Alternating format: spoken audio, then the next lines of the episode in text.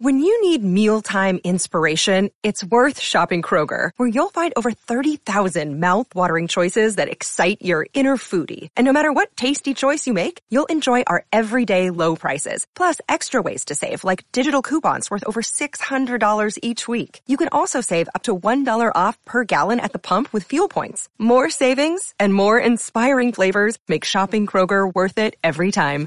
Kroger, fresh for everyone. Fuel restrictions apply.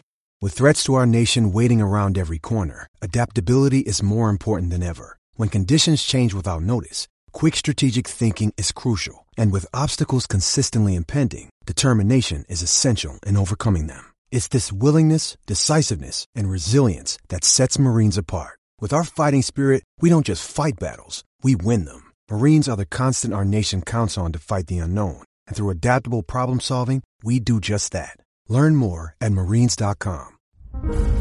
The following is a Podcast One Minnesota production.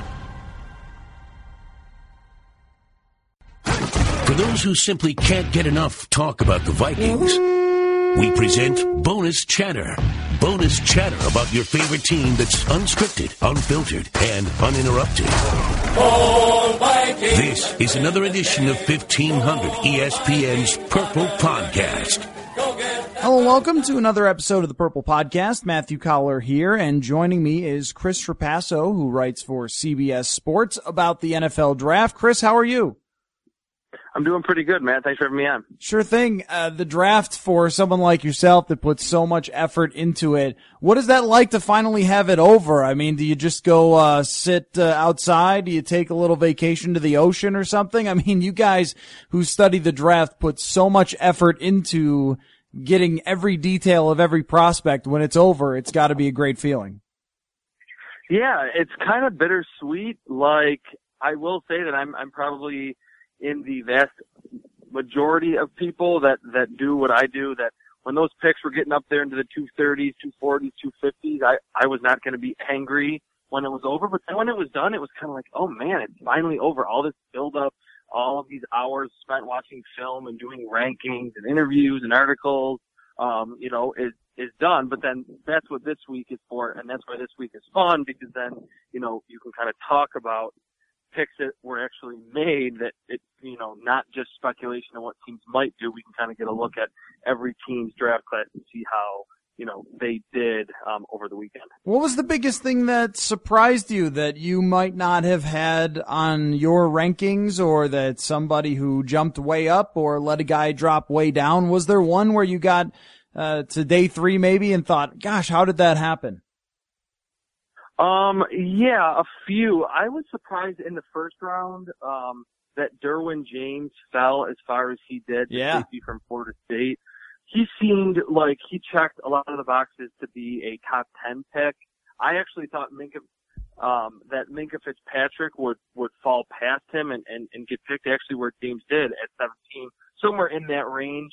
Just with his size, six foot two or six foot three, um, a little over 210 pounds with just elite athleticism, um, made a big impact at Florida State right away, led the team in tackles as a rookie or, or um, as a freshman, excuse me, and and then just you know played on some somewhat disappointing Florida State teams after that, but was just the perfect type of player I thought to come into the NFL is like a hybrid safety, hybrid corner, hybrid linebacker, really positionless, which that's where I think the game is kind of trending toward. That was the biggest Mhm. surprise in terms of a uh, really good prospect falling into the first. And one other one, and I've said the name about a thousand times, so I have it down. Ogbonnia Okoronkwo from Oklahoma falling all the way to the fifth round um, to the Los Angeles Rams. I had him as a first round prospect. I don't, I don't know why he was, you know, seen to to not have that um, high of a, you know, just view by the whole NFL. Um, I, I don't even really think he's undersized. He was just under six two and 253 pounds at the combine. Um, did fairly well there, and he was just really productive at a big name school. He was really the only productive defender on that Oklahoma defense last year, um, and was good in 2016 as well. And just from a film standpoint, he wasn't one of those one trick ponies that only won with speed or was just overly powerful. He used his arms well, his hands, um, had very good bend around the edge. So I was surprised maybe, you know, I didn't know if he was going to go in the top 15 where I had him ranked, but I did not think he was going to fall to the fifth round. I think landing in LA with Wade Phillips was ideal for him. Yeah, for uh, almost anybody who gets to land in LA with Wade Phillips, a guy who uh, keeps sort of it does the same defense with a 3-4, but then finds ways to reinvent himself. Not too long ago, I was watching a video from Wade Phillips about uh, all the different positions in the 3-4 defense and how he adapted each one at every different stop, whether it was when he was with Buffalo or with the Houston Texans. And he talked about uh, adjusting his roles for different players. I, I was a little surprised that uh, Austin Corbett went so high and that he's it seems probably going to be a tackle with Cleveland. I was also surprised that Hayden Hurst was the first uh, tight end. I thought that mm-hmm. Dallas I thought Dallas Goedert was the better all-around tight end, so it did surprise me. And of course, Lamar Jackson going 32, I would not have expected that. Yeah, I think Hayden Hurst, that was just surprising because he's such an old uh, prospect. He's going to be 25 as a rookie. And I don't think his film was bad, but I didn't see him, um, you know, as a, as a surefire standout among the guys like Dallas Goedert, Mark Andrews, even Mike Gesicki, who all went after him. Mm-hmm. So I think to be a first round tight end, you have to have, to me, a pretty elite athletic profile, a lot of production at the college level, um, and just, you know, a film, a, a collection of film that just kind of blows everyone else away. And I didn't really see that from him. So for the Ravens to pick him, yes, they, you know, traded back a few times in the first round, so that may have increased the value of that selection. But they've picked a lot of tight ends recently to try to help Joe Flacco over the past couple seasons, and none have really panned out. Um, you know, obviously some injuries, Dennis put out, but you know, Maxx Williams, Crockett Gilmore, they picked some guys that just have not panned out. So they're obviously trying to kind of fortify that that spot. But I didn't really understand picking Hayden Hurst, even in the back end of the first round. So, Chris, with full recognition that grading drafts is very difficult right after, uh, I think that the NFC North had three of the best drafts in uh, terms of the Chicago Bears, uh, Detroit Lions and Green Bay Packers filled a lot of their big needs and came away with prospects that I expected to go a little higher. So let's, let's go there and then we could talk a bit about your takeaway from what the Vikings did. Chicago, Roquan Smith, okay, figured they would get him or, or maybe Quenton Nelson, somebody at the top of the draft because they were bad. But they get into the second and third round and to come away with James Daniels and Anthony Miller, I thought was a home run for Chicago. Daniels is a mobile, athletic offensive lineman and kind of a leader type of guy who can get to the second level. And Anthony Miller was my favorite wide receiver in the draft. How did you feel Chicago did? Yeah, I think they had one of the best drafts, mainly because of those three players that you just mentioned. That I think at, at each level um, or and at each respective position, they're game changers. Roquan Smith is is that sideline to sideline linebacker that I think the Bears have really needed um, ever since Lance Briggs um, called it quits there. Um, I love Anthony Miller too. He probably got dinged a little bit because of his size and he's kind of maxed out in his frame, but mm-hmm. he plays a lot better than his size. Um, you know, he plays like he's six three or six four, and, and he's great after the catch, tracks the ball really well, has some pretty good speed he's probably quicker than he is fast, but um, he was someone that I was surprised fell as far as he did. And then James Daniels, apparently the only reason why he fell were some medical concerns. So if the Bears doctors kind of cleared him or, um, you know, kind of said that it was going to be okay for him to be ready by training camp or by the regular season, um, he's someone that can really anchor at either the center spot or one of the guard spots in Chicago. I think he he does need to get a little bit stronger and a little bit better in, in pass protection, but he's someone, like you said, that is so athletic and one of the most mobile interior linemen that I've ever watched, or at least recently, that will certainly help their run game right away. I thought James Daniels would have been a great pick for the Vikings, and we'll get into that in a few minutes, but because I loved how quick he would get off of the snap and get out to those linebackers. There was one play in particular too that he could really reach to defensive tackles that were shaded over his opposite shoulder. It was it, it really impressive to see him and how fast for a guy that's six foot four could get out of his stance and get to those guys. And uh, for him to be available there when a lot of people, I think Mike Mayock had him as his 17th best prospect.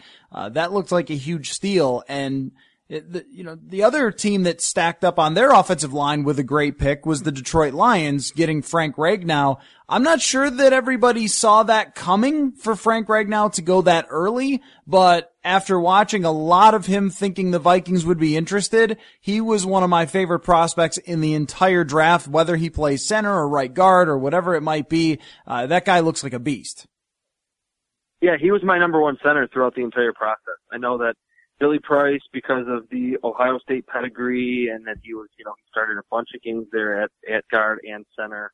Um, he was, he kind of went in January, February, the beginning of the pre-draft process as kind of the consensus number one. And then people started to watch Daniels, liked him a lot.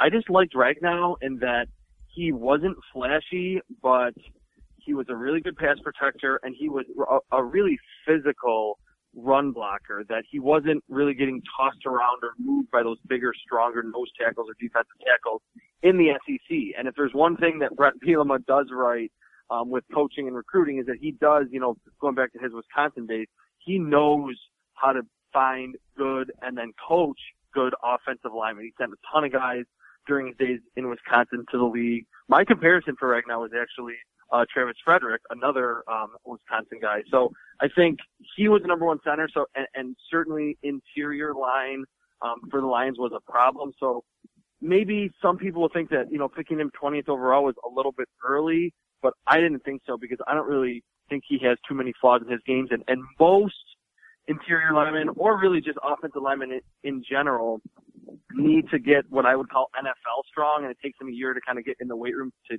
to get that strength. Mm-hmm. I think Ragnow is almost there. So I think that was a, a, a really good pick for them at a position of need. Yeah, the size and strength for him stands way out. And uh, I loved watching mm-hmm. the, the game where he played right guard against Alabama. And that's always a good test. If you can get a game on yep. tape with the guy playing against Alabama and how he does, I, I, felt the same way about Isaiah Wynn. Like, show me him against Alabama and then I'll be able to figure out if he can play, uh, in the big leagues. With, with Detroit's second and third round pick, um, they did get a safety in the third round. Their second round pick, they go running back. I wonder if they end up regretting not taking Josh Jackson there.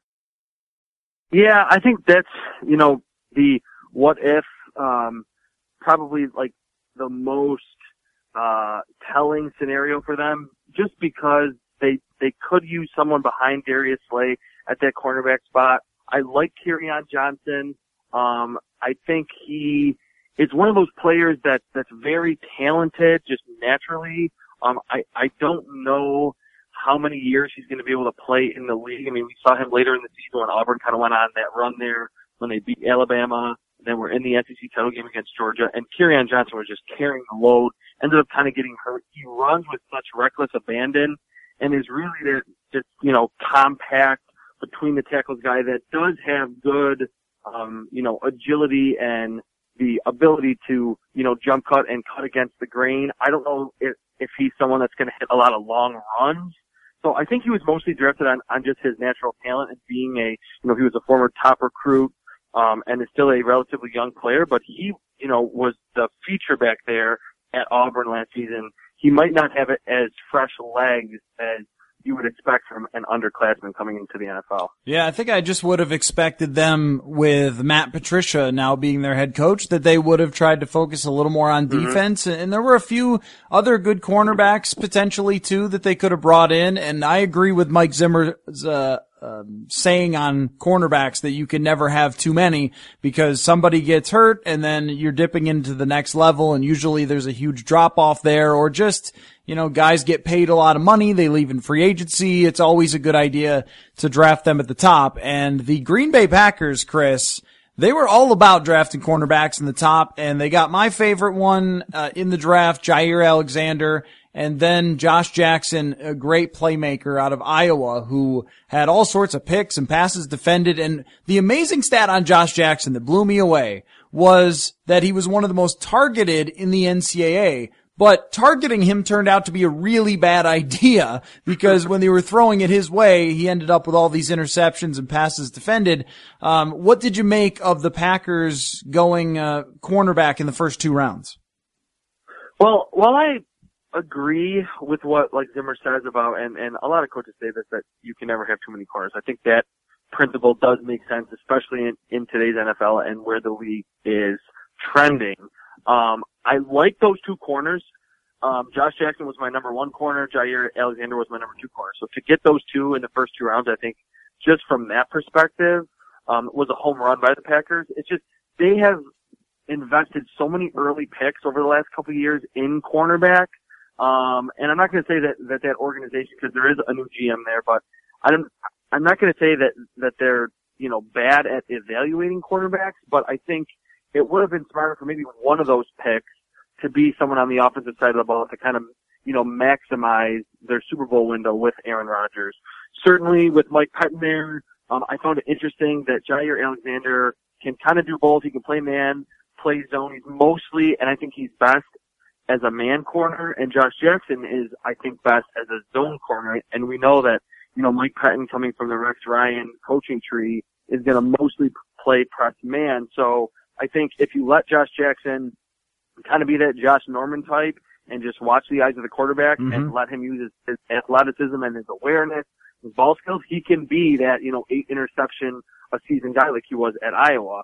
I mean, maybe not eight picks every year in the NFL, but I mean, that type of playmaker. If he's playing man and doesn't have his, you know, head back toward the backfield, I don't know if, if you're getting the most value out of that selection. So that was the only, I mean, that's very specific. That's scheme oriented. Um, and I was just expecting after they went corner in the first round that they were going to pick maybe wide receiver in the second. But then again, I mean, Josh Jackson was someone that I really, really liked, and I think almost everyone had as a first round pick. So to get him in the second, that could have really been your classic best player available scenario for the Packers. I do think that uh, Vikings fans might be happy that they didn't pick Dallas Goedert because if it was him as a mismatch tight end with Aaron Rodgers, that seems like it could be kind of scary. And it, I, I, do wonder what Aaron Rodgers' reaction was. Like I, I would have liked to have watched the draft with him and just seen, okay, cornerback, cornerback. Like, is he happy that they finally did something on defense because they had the second worst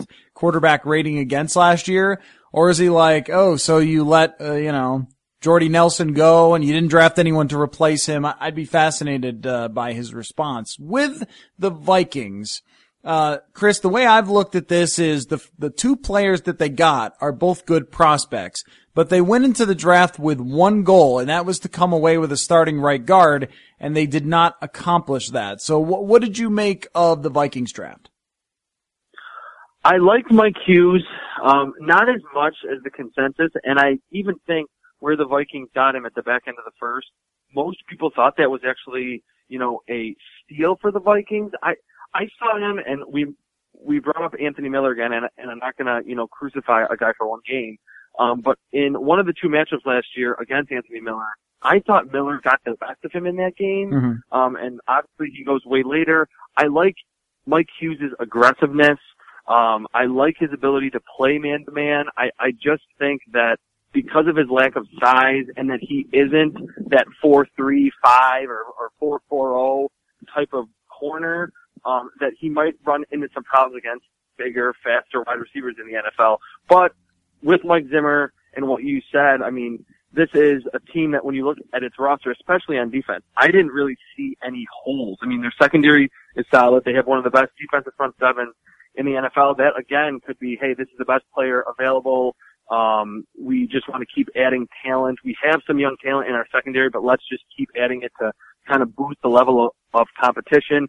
And when we are facing Aaron Rodgers or we are facing some of these teams that have loaded up in the NFC, the Saints even, um, the Rams, that we want to be able to go three or four corners deep and not feel like we're putting a guy that should be on the practice squad or is a third or fourth stringer out there that, that we can have three or four high quality corners um, to really feast off, you know, the byproduct of having a great pass rush and really good linebackers. Yeah, I think we also might see Zimmer rotate corners a, a little bit or try to come up with some creative looks. Uh, he talked about that on draft day.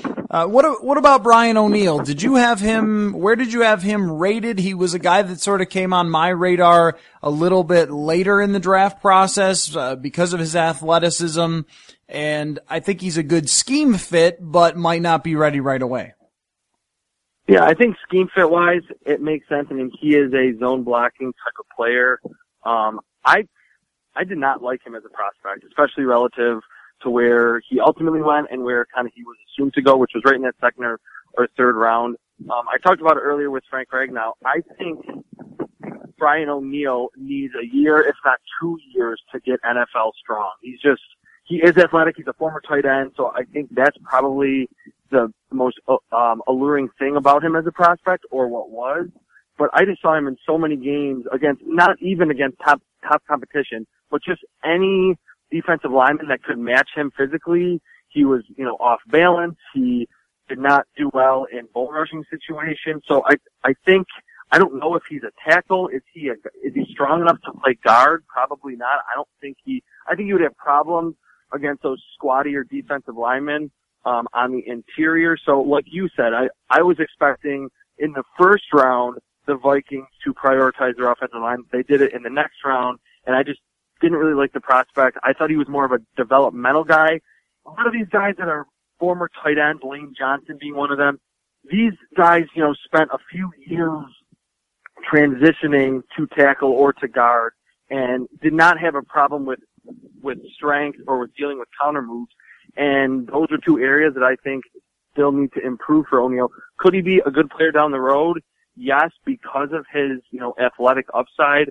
I just think he will really need to gain strength and just get better anchoring um, in pass protection. Yeah, I'm I'm with you on that, and I look at this second round for the Vikings like when James Daniels went off the board, there was one legit prospect left on the interior offensive line that could step right in and play, and that was Connor Williams. And their decision not to trade up and get him at some point, that may be one they look back at and regret. Or if Brian O'Neill is a franchise left tackle a few years from now, they may say, good thing we didn't do that. So I, that's going to be uh, one of the things to watch. Before I let you go, Chris, and, and, very much appreciate all the time, just your thought on where the quarterbacks landed. Uh, you are based there in Buffalo, so they decided to go with Josh Allen, despite the tweets, despite the completion percentage, and all those things. They pick him. Was that the biggest surprise to you, or are you not stunned that they went with Josh Allen? Um, I'm not surprised um, that they went with Josh Allen, and and this is not because I think he is the next coming of this quarterback, but the similarities to Cam Newton and with Sean McDermott, the former Panthers G, um, defensive coordinator, and their Bills GM Brandon Beane, who was the assistant GM in Carolina for a long time. Um, that's why I, I'm not surprised by it. They're both really big, really physical, can run, have huge arms, are kind of boomer bust as passers. Uh, Cam Newton's only had two of his seven seasons in, in the NFL with a completion percentage over 60. His touchdown to interception ratio isn't brutal, but it's not, you know, four to one or anything like that or three to one.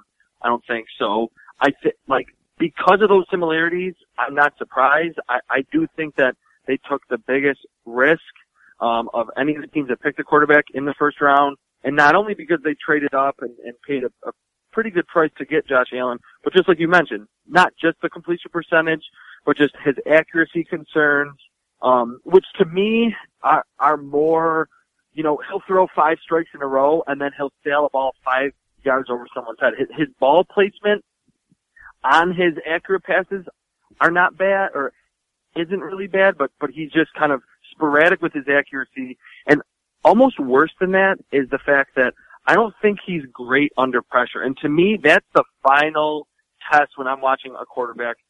99% of these guys, once they get to the NFL, if they have a clean pocket, they can throw accurate passes.